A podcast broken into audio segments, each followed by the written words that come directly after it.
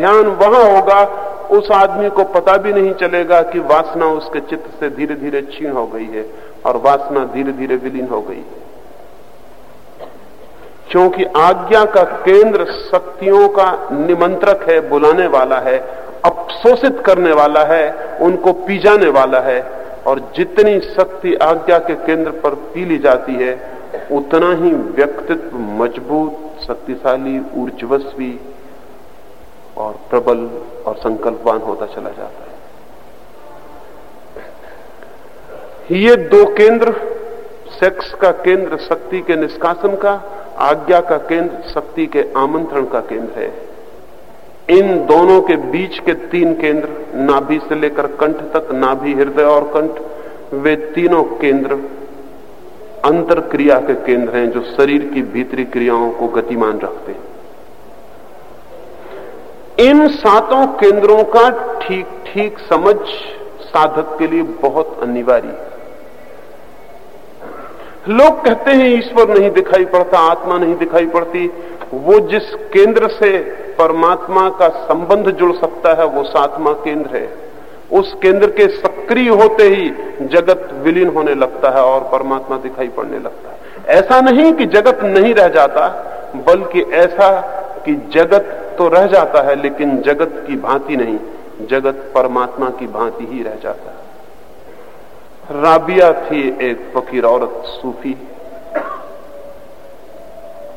उसने अपने धर्म ग्रंथ में पढ़ा कि शैतान को घृणा करो। उसने उस किताब में वो लकीर काट दी। एक मित्र फकीर हसन उसके घर मेहमान था। उसने सुबह सुबह धर्म ग्रंथ खोला और देखा कि उसमें तो धर्म ग्रंथ में सुधार किया है किसी ने। तो उसने राबिया को पूछा कि तू पागल हो गई, तूने सुधार किया है ये? धर्म ग्रंथ में कहीं सुधार किया जा सकता है? राबिया ने कहा कि मुझे बड़ी मजबूरी हो गई, इसलिए सुधार करना पड़ा। जब से मुझे परमात्मा दिखाई पड़ना शुरू हुआ, मुझे शैतान दिखाई ही नहीं पड़ता है। और इस किताब में लिखा है, शैतान को घृणा करो। शैतान मुझे दिखाई ही नहीं पड़ता है।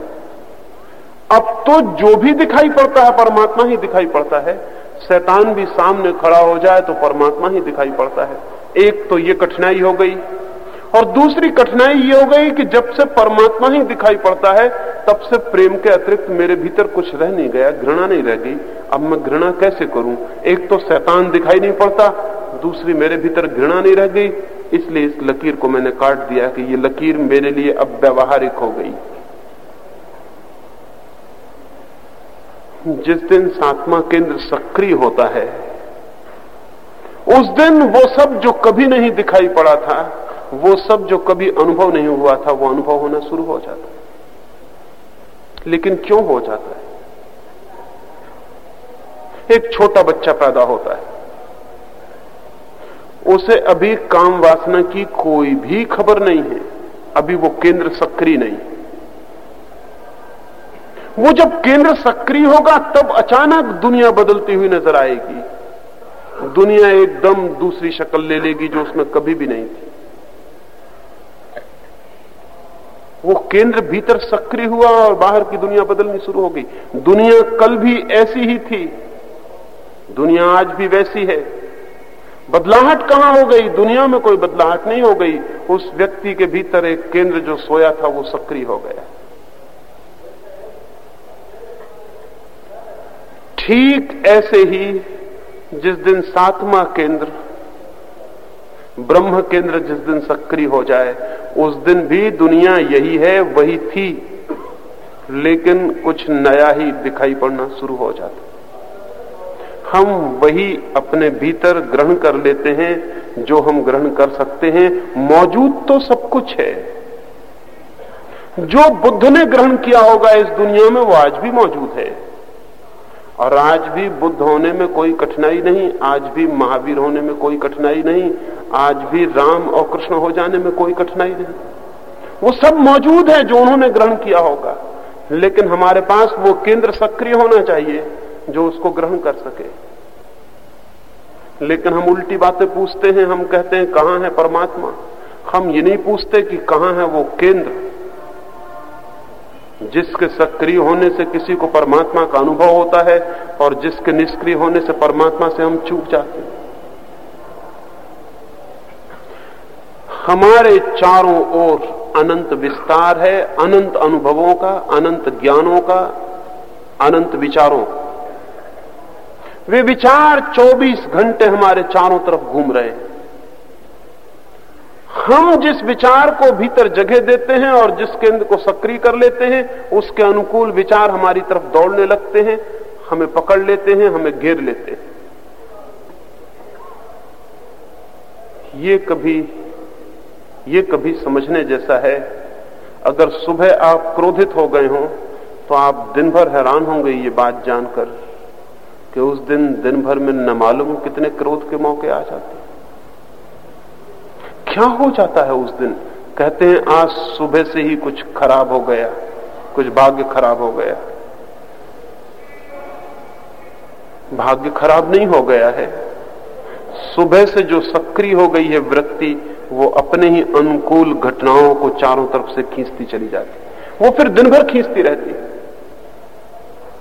इसलिए जो जानते हैं, वो कहेंगे कि रात सोते समय अत्यंत ध्यान की अवस्था में सो जाना ताकि रात भी, पूरी रात भी विचार आपकी तरफ़ आकर्षित होते हैं, चाहे आप सोए रहें।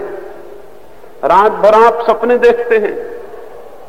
और सपने उन विचारों से निर्मित हो रहे हैं जो आप चारों तरफ़ से खींचते हैं। आपके पड़ोस में सोया हुआ आदमी सपना देख सकता है साधु होने का, और आप उसके पड़ोस में सोए हुए सपना देख सकते हैं चोर होने का। आप ये मत सोचना कि हम दोनों ही सपने देख रहे हैं। सपने का क्या मूल्य है? लेकिन एक आदमी आपके पड़ोस में साधु होने का सपना देख रहा है। आप चोर होने का सपना देख रहे हैं। आप वही सपना देख रहे हैं जो मन सक्रिय है और जो चारों तरफ़ से खींच पा रहा है। रात जो ध्यान में सोएगा, वो रात भर ध्यान के अनुकूल, शांति के अनुकूल विचार अपने चारों तरफ़ से आकर्षित करेगा। सुबह उठकर ही ध्यान करना ज़रूरी है। ताकि फिर दिन भर आपकी यात्रा उन्हीं विचारों को अपने पास खींच सके जिनसे आपने यात्रा शुरू की। लेकिन अक्सर लोग सुबह बड़े गलत ढंग से शुरू करते हैं और रात सोते भी बहुत गलत ढंग से। ये दो समय बहुत ध्यान कर लेने जैसे हैं। रात के सोते समय का क्षण अत्यंत ध्यान, शांति, मौन और आनंद में और प्रार्थना में डूबते हुए व्यतीत होना चाहिए। तो रात के छह घंटे या आठ घंटे कुछ नई ही दुनिया के, कुछ नए ही आलोक को, कुछ नए ही विचारों को अपने भीतर खींचेंगे। और सुबह उठने की पहली घड़ी फिर पुनः ध्यान में व्यतीत होनी चाहिए, ताकि 24 घंटे जागने का दिन, पूरे दिन की यात्रा फिर पुनः उसको खींचे जो शुभ है, जो सुंदर है, जो सत्य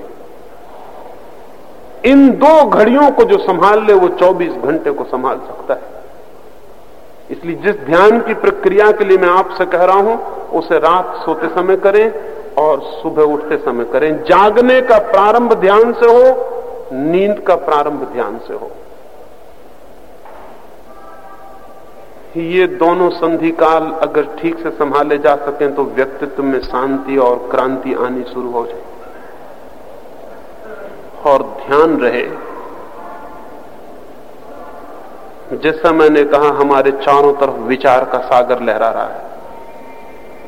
जब तक रेडियो का आविष्कार नहीं हुआ था, हमें पता भी नहीं था कि मास्को में जो बोला जाता है, वो माटुंगा से भी गुजरता होगा। हमें पता भी नहीं था। मास्को वालों को भी पता नहीं होगा कि माटुंगा में जो बोला जाता है, वो मास्को से गुजरता है। लेकिन अब हम जानते हैं। अभी हम यहाँ बैठे अभी हमें कुछ नहीं सुनाई पड़ रहा कि मास्को या पीकिंग या न्यूयॉर्क क्या बोलते हैं? लेकिन एक रेडियो को हम सामने रख लेते और पकड़ शुरू हो जाती रेडियो कुछ आवाज़ को ले नहीं आता। यहाँ आवाज़ गुजरती है, यहाँ से रेडियो सिर्फ़ पकड़ता है। हमारे चारों तरफ़ बहुत कुछ मौजूद है। हम जो पकड़ पाते हैं, वही पकड़ जाता है। जो नहीं पकड़ पाते, वो छूट जाता है। और हम वही पकड़ते हैं, जिस तल पर, जिस वेवलेंथ पर, जिस ट्यूनिंग पर हमारा चक्र काम करता है। फिर हमें वही पकड़ में आना शुरू हो जाता है। वही हमें दिखाई पड़ने लगता है, वही हमें सुनाई पड़ने लगता है, वही हमें चारों तरफ़ से घेरना शुरू कर देता है। ये जो चारों तरफ़ विचार का अनंत जाल है, ध्यान रहे कि कोई भी शब्द कभी मरता नहीं। इस जगत में कोई भी चीज़ कभी नहीं मरती।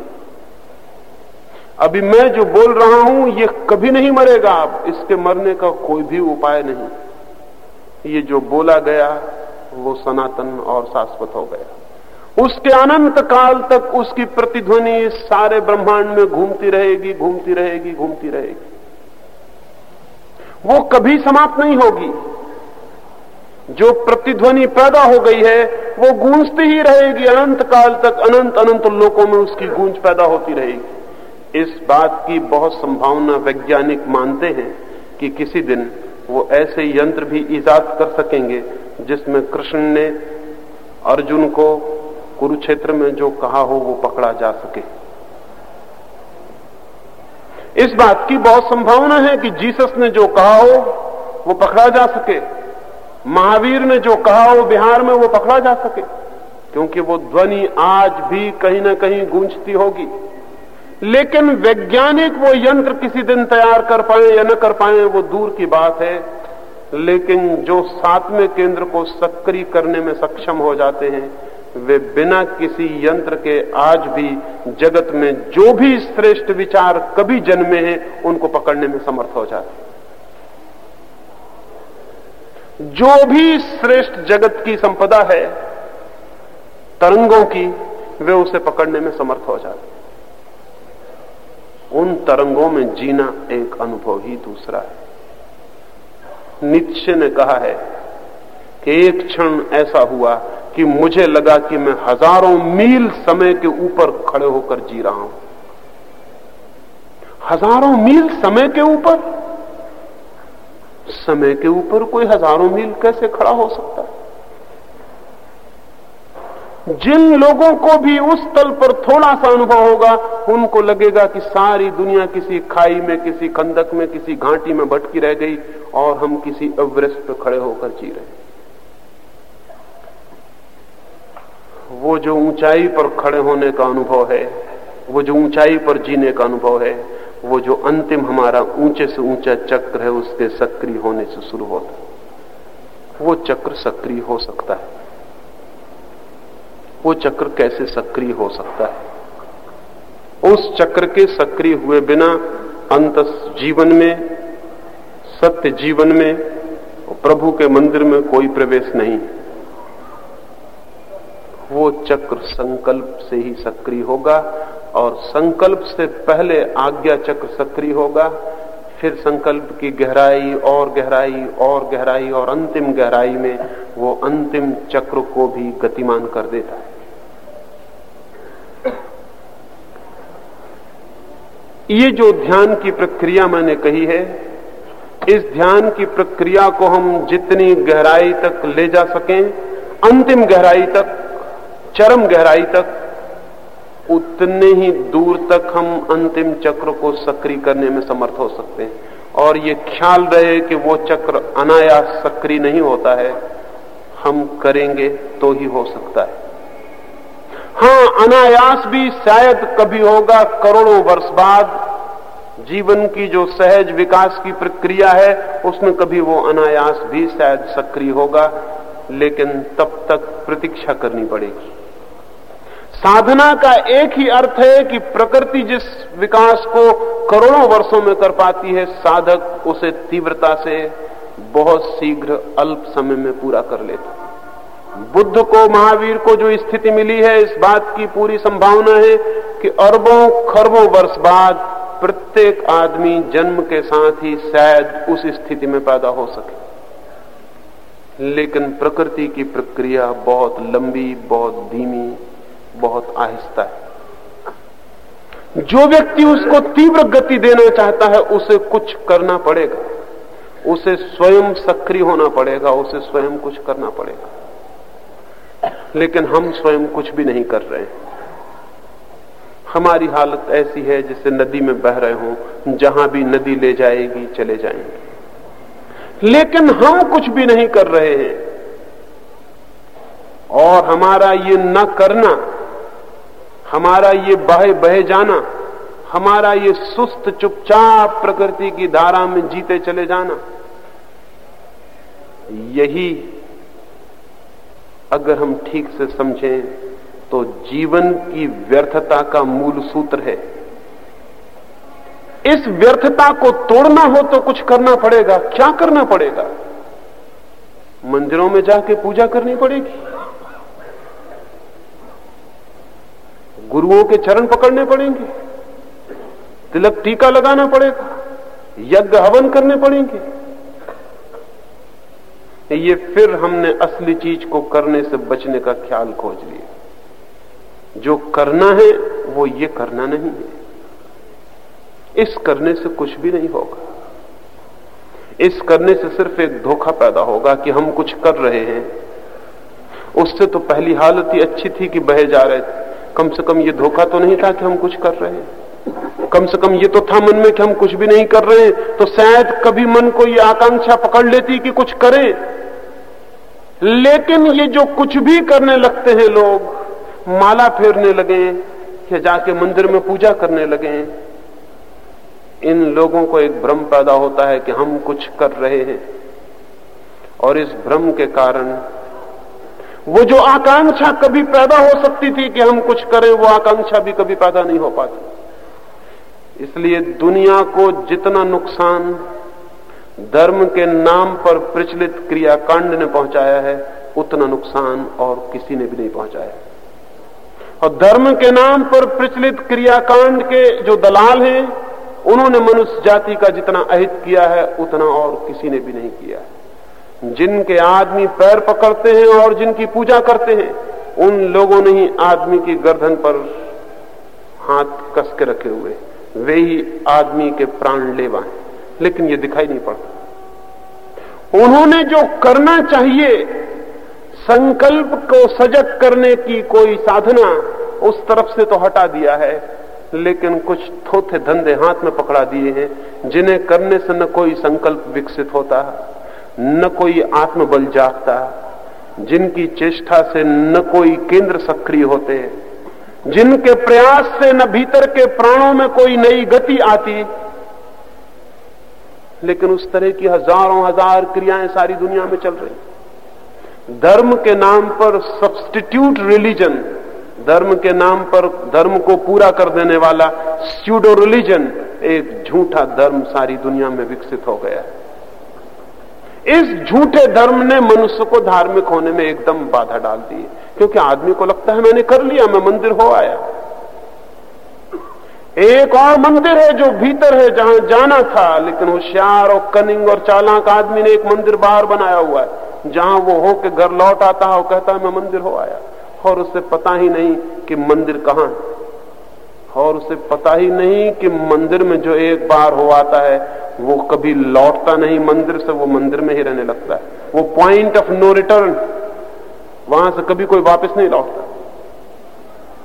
लेकिन ये जो बाहर मंदिर बना है, उसमें हम सुबह जाते हैं और लौट आते हैं। सच तो यह है कि उसमें हम जाएँगे कैसे? हम वही होते हैं जो हम घर से निकले थे। वही हम उस मंदिर में प्रविष्ट हो जाते हैं, वही हम वापस लौट आते हैं। मंदिर में हमारा जाना कहाँ हुआ? मंदिर में जाने का अर्थ है, हम कुछ ऐसी जगह पहुँच जाएँ जहाँ हम वही न रह जाएँ जो हम थे। तो हम मंदिर में गए था मंदिर में नहीं गया मंदिर में जाने का क्या मतलब? कि एक आदमी जाए अपने मकान से निकलते और एक का नाम के मकान में प्रवेश करे या खा नाम के मकान में और वापस लौट आए, वो मंदिर में हो आए। आदमी भी अपने धोखा देने में, अपने आप को धोखा देने में अद्भुत कुशल मालूम पड़ता है। मंदिर में जाने का अर्थ है इनर कन्वर्शन मंदिर में जाने का अर्थ एक ऐसी चित्त दशा में जाना, जहाँ कि हम कुछ और हो जाएँ जो कि जाने के पहले हम नहीं थे।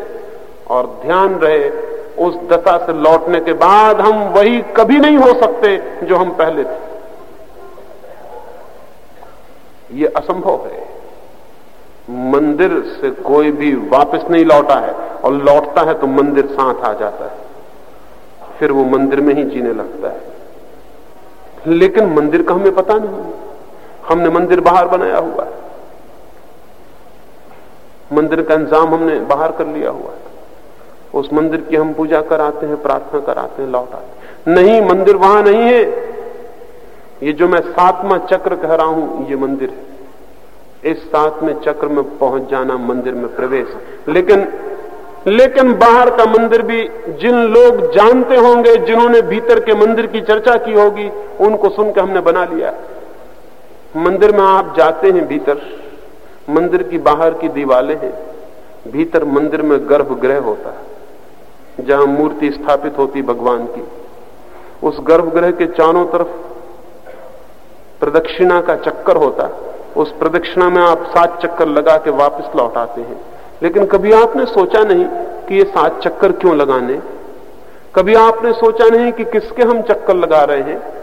चक्कर लगाने की जगह के बीच में भगवान की स्थापना क्यों है? इसको हम गर्भगृह क्यों कहते हैं? ये गोल क्यों है? इस मंदिर की गुंबज गोल क्यों है? ये सब क्या है? ये जिन लोगों ने भीतर के मंदिर की बात की थी, उनकी बात हमने सुन के ठीक वैसा ही मंदिर बाहर बना लिया। वो जो गुंबज आपको दिखाई पड़ता है मंदिर के ऊपर, वो मनुष्य के सिर का प्रतीक है। जिसके भीतर जिसके भीतर कहीं परमात्मा का निवास लेकिन वो परमात्मा का निवास किसी गोल चक्कर के बीच में है। ऐसा कुछ बात की होगी जिन्होंने जिन्होंने जाना। और उस उस चक्कर में घूम जाने पर ही प्रदक्षिणा पूरी हो जाने पर ही जो भीतर है, उसका अनुभव होता है। वो कहाँ होगा? हमने बाहर एक स्थापना कर ली है। हम उसका चक्कर लगा के अपने घर वापस आ जाते हैं। और साधु संत और जिनको हम महात्मा कहते हैं, आधे ही महात्मा होंगे, वो सब हमें प्रेरणा देते हैं कि जाओ मंदिर मंदिर ज़रूर जाना चाहिए। वो भी बेचारे दोहरा रहे हज़ारों वर्ष से कि मंदिर ज़रूर जाना चाहिए। मैं भी कहता हूँ कि मंदिर ज़रूर जाना चाहिए, लेकिन जिस मंदिर की तरफ़ वो इशारा कर रहे हैं, वो मंदिर ही नहीं। मंदिर कहीं और है, कहीं और स्वयं के भीतर। मैंने एक घटना सुनी। मैंने सुना है एक घर में छोटे छोटे बच्चे थे। जब उनकी उम्र बहुत थोड़ी थी, एक नाव की दुर्घटना में बाप की और माँ की मृत्यु हो गई। बच्चे छोटे थे, फिर भी उन्होंने सोचा कि हमारे माँ बाप तो मर गए। वो जो करते थे, वो हमें भी करते रहना चाहिए। आखिर पता नहीं क्या रहस्य रहा होगा उनके करने में। तो बच्चे छोटे थे, उन्होंने देखा था कि पिता खाने के पहले, खाने के बाद एक आले पर से जाके कुछ लकड़ी उठा के पता नहीं क्या करते थे। वो खाने के बाद अपने अपने दांत साफ़ करते थे। एक छोटी सी लकड़ी की सीख वहाँ रख छोड़ी थी। लड़कों को यह तो पता था नहीं, छोटे बच्चे थे कि वो करते क्या थे। और लड़कों के दांत भी ऐसे नहीं थे कि उनको सीख से साफ़ करने की ज़रूरत हो। उस पता का कारण भी ना था। लेकिन इतना मालूम था कि एक सीख वो एक आले में रखते और बड़े नियमित रूप से दोनों वक्त आले के पास जाते। तो उन्होंने सोचा कि ज़रूर भोजन करने से और इस आले के पास जाने का कोई संबंध है। और ज़रूर इस लकड़ी की सीख में कोई राज। तो उन्होंने एक लकड़ी की सीख वहाँ रख ली। अब उन्हें तो पता भी नहीं था तो वो रोज जाके हाथ जोड़ के, खाने के पहले पीछे उस लकड़ी के सीख को नमस्कार कराते थे। वो नियमित क्रम हो गया, वो बड़े हो गए। फिर उन्होंने नया मकान बनाया। तो उन्होंने कहा ये कहा की छोटी सी लकड़ी की सीख रखे हो? एक अच्छी चंदन की लकड़ी बनवा लो। क्योंकि रोज इसके हाथ जोड़ने पड़ते उन्होंने एक चंदन की लकड़ी बना के नए मकान में एक सुंदर छोटी मढ़िया बनाई, एक मंदिर ही बना लिया, आले की जगह एक चंदन की बढ़िया खुदावदार लकड़ी उस पर लगा दी। रोज सुबह शाम वो उसको खाने के आगे पीछे हाथ जोड़ाते थे। फिर ऐसी पीढ़ियाँ गुजर गई। उनके और लड़के पैदा हुए, उन्होंने और बड़े मकान बनाए। लड़के तो बड़े मकान बनाएँगे। वो छोटी सी जो आला था, वो धीरे धीरे बड़ा मंदिर हो गया। वो छोटी सी जो सीख थी धीरे धीरे एक पूरा स्तंभ हो गई। फिर कोई पूछा कभी उन लोगों से कि तुम ये करते क्या हो? उन्होंने कहा, ये हमारे यहाँ सदा से होता चला है। ये कोई धार्मिक क्रिया है। और इसको जो नहीं करता, वो बहुत अधार्मिक कुछ लड़के हमारे घर के बिगड़ गए हैं, वो मानते ही नहीं, वो इसको हाथ ही नहीं जोड़ते हैं। जो लड़के हाथ नहीं जोड़ते थे, वो बिगड़ गए।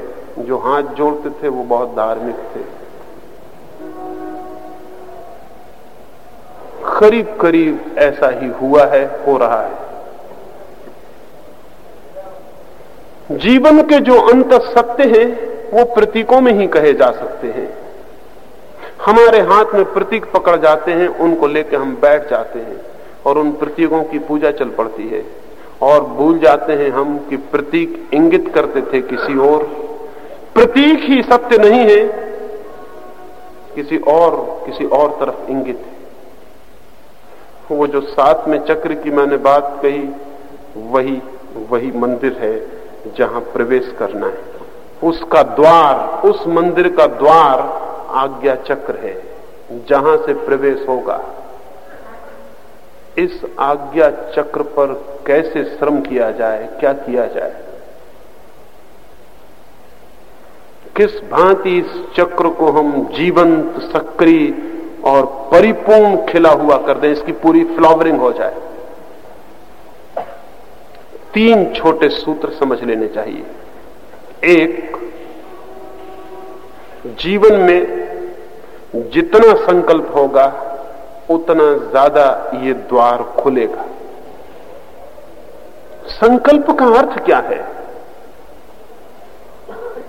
संकल्प का अर्थ है कि कुछ भी करना हो तो समग्र शक्ति उसमें समायोजित हो जानी चाहिए, भीतर खंड खंड नहीं होने चाहिए। ऐसा नहीं होना चाहिए कि आधा मन कहता है, करो, आधा कहता है, मत करो। अगर मन टुकड़ों में बता है डिसइंटीग्रेटेड है खंड खंड है तो आपस में टुकड़े लड़ जाएँगे और संकल्प नष्ट हो जाए। और हम सबके मन टुकड़ों में बटे हुए। यहाँ तक कि ऐसी छोटी छोटी चीज़ों में टुकड़ों में बटे हुए हैं, जिसका कोई हिसाब नहीं। न तो हमारे भीतर सीधा हाँ है, न हमारे भीतर सीधा ना है। हमारे भीतर दोनों एक साथ है। न हम बाएँ जाना चाहते, न हम दाएँ। हम दोनों तरफ़ एक साथ जाना चाहते हैं।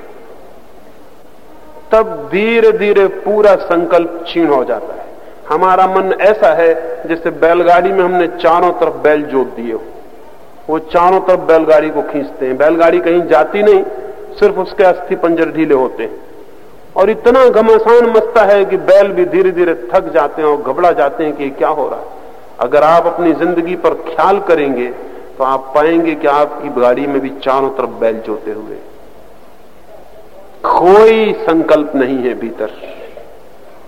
25 संकल्प एक साथ है। कभी आपने ख्याल भी ना किया होगा कि एकदम विरोधी संकल्प एक साथ है। जिसको आप प्रेम करते हैं, उसी को आप घृणा करते हैं। एकदम से चौंकाने वाली बात लगेगी। लेकिन आपने कभी ख्याल नहीं किया होगा कि जो अभी मित्र है, वो एक क्षण में शत्रु हो सकता है। अभी इससे इतना प्रेम था, एक क्षण में इतनी घृणा कैसे आ गई? उस प्रेम के ठीक नीचे घृणा बैठी थी। वो घृणा प्रतीक्षा करती थी, कब प्रेम हट जाए और मैं मौजूद हो जाऊँ। इसलिए दुश्मन से उतना खतरा नहीं होता जितना मित्रों से खतरा होता है। क्योंकि दुश्मन अगर अब आगे कुछ भी बन सकता है तो मित्र बन सकता है, उसके भीतर मित्र छिपा रहता है। और मित्र अगर कुछ भी बन सकता तो एक ही पॉसिबिलिटी है कि दुश्मन बन सकता उसके भीतर दुश्मन छिपा रहता है। इसलिए दुश्मन से तो एक आशा होती है, मित्र से कोई आशा नहीं होती। जिसको आप श्रद्धा करते हैं, उसके ही लिए आपके मन में पूरी अश्रद्धा भीतर मौजूद होती है। अश्रद्धा मौके की तलाश में होती है कि कुछ पता चल जाए तो प्रकट हो जाऊँ। श्रद्धा एक तरफ़ फिक जाए, अश्रद्धा ऊपर आ जाए। इसलिए श्रद्धा करने वाले से बहुत सावधान रहना चाहिए। वो तैयारी कर रहा होगा, भीतर की कब अश्रद्धा करूँ। हमारे मन की पूरी स्थिति एक आंतरिक कलह से भरी हुई है। हम ऊपर कुछ हैं, भीतर कुछ हैं, जो हैं, उसी वक्त कुछ और है। जब आप किसी का हाथ में हाथ लेके कहते हैं कि मैं तुम्हें बहुत प्रेम करता हूँ, थोड़ा भीतर झाँक के देखना है कि मन उसी वक्त क्या कह रहा है। मन उसी वक्त कह रहा होगा, क्या झूठी बातें बोल रहे हो? क्यों ऐसी बातें बोल रहे हो? मन उसी वक्त कह रहा होगा, एक फकीर था नसरुद्दीन। उसके गाँव का जो राजा था, उसकी पत्नी से उसका प्रेम था। वो एक रात उस पत्नी से विदा ले रहा है। विदा लेते वक्त उसने उस स्त्री को कहा कि तुझसे ज़्यादा सुंदर कोई स्त्री ही नहीं, और तुझे मैंने जितना प्रेम किया है, आ। ऐसा प्रेम न मैंने कभी किसी को किया, न मैं कभी कर सकता हूँ। तू अद्भुत है। जैसा कि पुरुष स्त्रियों से कहते हैं, और स्त्रियाँ खुश होती हैं, वो स्त्री खुश हो गई, बहुत खुश हो गई। उसने कहा, सच? उसको इतना खुश देख के वो जो नसरुद्दीन था, वो बड़ा सच्चा आदमी था। उसने कहा, ठहर, क्योंकि मेरे भीतर जो चल रहा है, वो मैं तुझे बता दूँ। जब मैंने ये कहा कि तुझसे ज़्यादा सुंदर स्त्री कोई भी नहीं है, तब मैंने कहा, अरे, कहा कि साधारण स्त्री को क्या कह रहे हो? बहुत स्त्रियाँ मेरा मन भीतर ये कह रहा और जब मैंने तुझसे कहा कि तुझे मैं बहुत प्रेम करता हूँ, तुझसे ज़्यादा प्रेम मैंने कभी किसी को नहीं कहा, तब मेरा मन भीतर हंस रहा था। वो कह रहा था, ये तो मैंने और स्त्रियों से पहले भी कहा है। बिल्कुल यही कहा है। आदमी का मन पूरे वक्त इनर कंट्रडिक्शन से भरा हुआ है, भीतरी द्वंद से भरा हुआ है। भीतरी द्वंद है तो संकल्प कभी पैदा नहीं होगा। क्योंकि संकल्प का अर्थ है एक मन। संकल्प का अर्थ है एक मन। इंटीग्रेशन संकल्प का अर्थ है एक आवाज़। संकल्प का अर्थ है एक स्वर। और हम 24 घंटे विरोधी स्वरों से भरे। इसकी समझ चाहिए कि धीरे धीरे हमारे विरोधी स्वर समाप्त हों। जब हम कहते हैं कि मैं बहुत दृढ़ विश्वास करता हूँ, तभी पक्का हमारे भीतर संदेह मौजूद होता है। अजीब बात है। हम जो कहते हैं, ठीक उससे उल्टा हमारे भीतर मौजूद होता है। ये ठीक उल्टा भीतर मौजूद है, ये निगेट कर देता है, जो हम कहते हैं उसे काट डालता है। तब हमारा पूरा व्यक्तित्व इन विरोधों में उलझ के समाप्त हो जाता है। क्या यह हो सकता है कि हमारे चित्त के विरोध क्रमशः कम होते चले जाएँ? ये हो सकता है। एक तो इसका बोध रखना पड़ेगा कि हम चित्त में विरोधों को ना पालें। तो मैं निरंतर जो कह रहा हूँ, वो ये कह रहा हूँ, मैं कह रहा हूँ, श्रद्धा मत करो ताकि अश्रद्धा न करनी पड़े। विश्वास मत करो ताकि संदेह न करना पड़े। मित्र मत बनो ताकि शत्रु न बनना पड़े। शिष्य मत बनो, नहीं तो गुरु बनने की दौड़ शुरू हो जाएगी। वो बच नहीं सकती। वो जारी वो जारी रहेगी। वो जो विरोध है, दोनों से बचने की कोशिश करो ताकि अविरोध चित्त की दशा खड़ी हो जाए। विरोध में तोड़ो ही मत। मत कहो अपने को कि मैं आस्तिक हूँ, क्योंकि जैसे ही तुमने कहा कि आस्तिक हो, तुम्हारा आधा मन फ़ौरन नास्तिक हो जाएगा। बड़े से बड़ा आस्तिक खोज लो, उसके भीतर नास्तिक मौजूद होगा। नास्तिक मर नहीं सकता। सिर्फ़ दबा रहेगा भीतर। बड़े से बड़े नास्तिक को खोज लाओ, उसके भीतर आस्तिक है। वो आस्तिक मर नहीं जाएगा। ना आस्तिक रहो, ना नास्तिक। विरोध को जाने दो। विरोध में बांटो ही मत अपने को। जितना ही व्यक्ति इस बात को गहराई से समझ ले और विरोधों से बचता चला जाए, एक अद्भुत शांति की, समता की स्थिति खड़ी होनी शुरू होती। एक अविरोध की, अखंड, टूटी टुकड़ों में नहीं, बटी हुई नहीं, गैर बटी हुई इकट्ठे मन की एक स्थिति पैदा होनी शुरू होती। उस स्थिति का नाम ही संकल्प है। और उस स्थिति का जितना बढ़ावा होगा, उतना ही हमारा भीतर प्रवेश शुरू हो जाएगा। लेकिन नहीं, हम तो हमेशा बांट कर देखते हैं। हम तो कहते हैं, या तो हम मित्र होंगे, या हम शत्रु होंगे, बीच में हम नहीं हो सकते। और हमें पता ही नहीं कि बीच में होना ही असली होना है। या तो हम कहते हैं कि या तो हम श्रद्धा करेंगे या अश्रद्धा करेंगे। या तो हम आदर करेंगे या हम अनादर करेंगे। हम दो में से कुछ एक करेंगे। लेकिन दो में से जो एक कर रहा है, वो दूसरे को भी करना जारी रखेगा। पहलू बदलते रहेंगे। जैसे घड़ी का पेंडुलम कभी इस कोने से उस कोने चला जाता है। लेकिन ध्यान रहे, वो उस कोने पे इसलिए गया है ताकि वापस अपने कोने पर लौट आए। वो चलता रहेगा। जब वो दूसरी तरफ़ जा रहा है, तब ध्यान रहे कि वो इस तरफ़ आना भी शुरू हो गया है। उसकी दूसरी तरफ़ जाने की जो गति है, जो मोमेंटम है, वही मोमेंटम उसे इस तरफ़ वापस ले आएगा इसलिए जो ठीक से जीवन को जानते हैं, जब उनसे कोई कहता है, मैं आपका मित्र हूँ, तब भी हँसते हैं। जब उनसे कोई कहता है, मैं आपका शत्रु हूँ, तब भी हँसते हैं। जो जीवन को जानते हैं, जब कोई उनके चरणों में सिर रखे, तब भी हँसते हैं। और जब कोई उनके सिर पर जूता फेंक दे, तब भी हँसते हैं। क्योंकि क्योंकि ये पेंडुलम है जो आदमी का चलता है। इस पेंडुलम का कोई बहुत अर्थ नहीं है। लेकिन हँसी इस बात पे आती है कि उस घूमते पेंडुलम में आदमी को पता नहीं चलता कि वो क्या कर रहा है, सिर्फ़ घूम रहा है। चित्त की एकाग्र, चित्त की एक, चित्त की समग्र, चित्त की इकट्ठी दशा का नाम संकल्प है।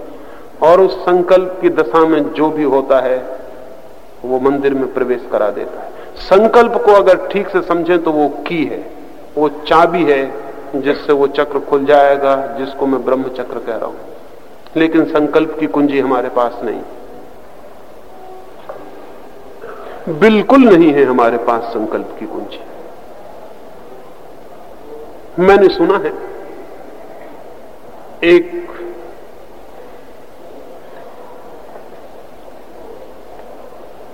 एक बहुत प्राचीन कुलीन परिवार में एक छोटा बेटा शिक्षा के लिए बाहर जाने को है। उसकी उम्र सिर्फ़ सात वर्ष है। उसका बाप उससे कहता है कि हमारे घर से आज तक जो भी आदमी पढ़ने गया है,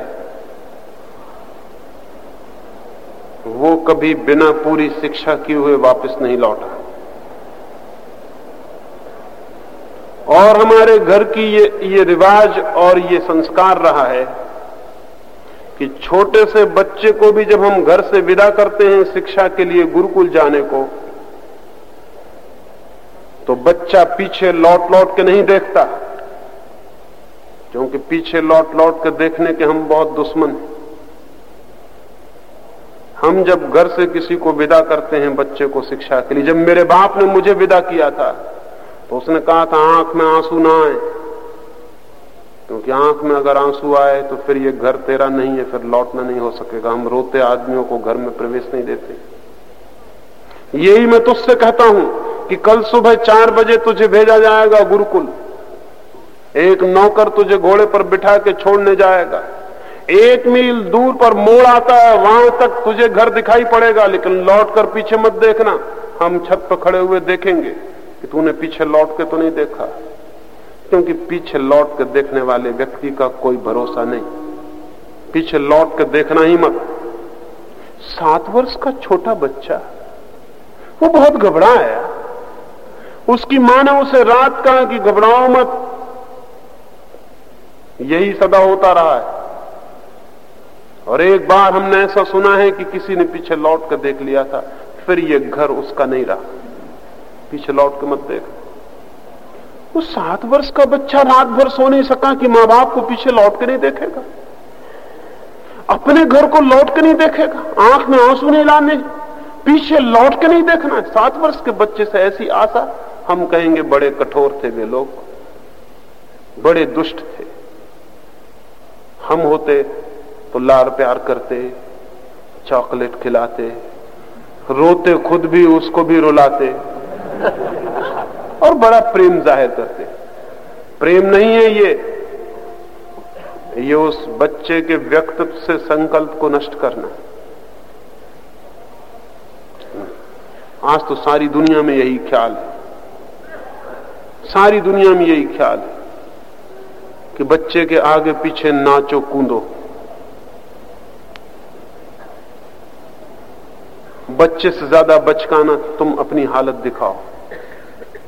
ऐसे बच्चे के भीतर कभी भी वो ठोस कोई चीज़ खड़ी नहीं हो पाती जो खड़ी होनी चाहिए।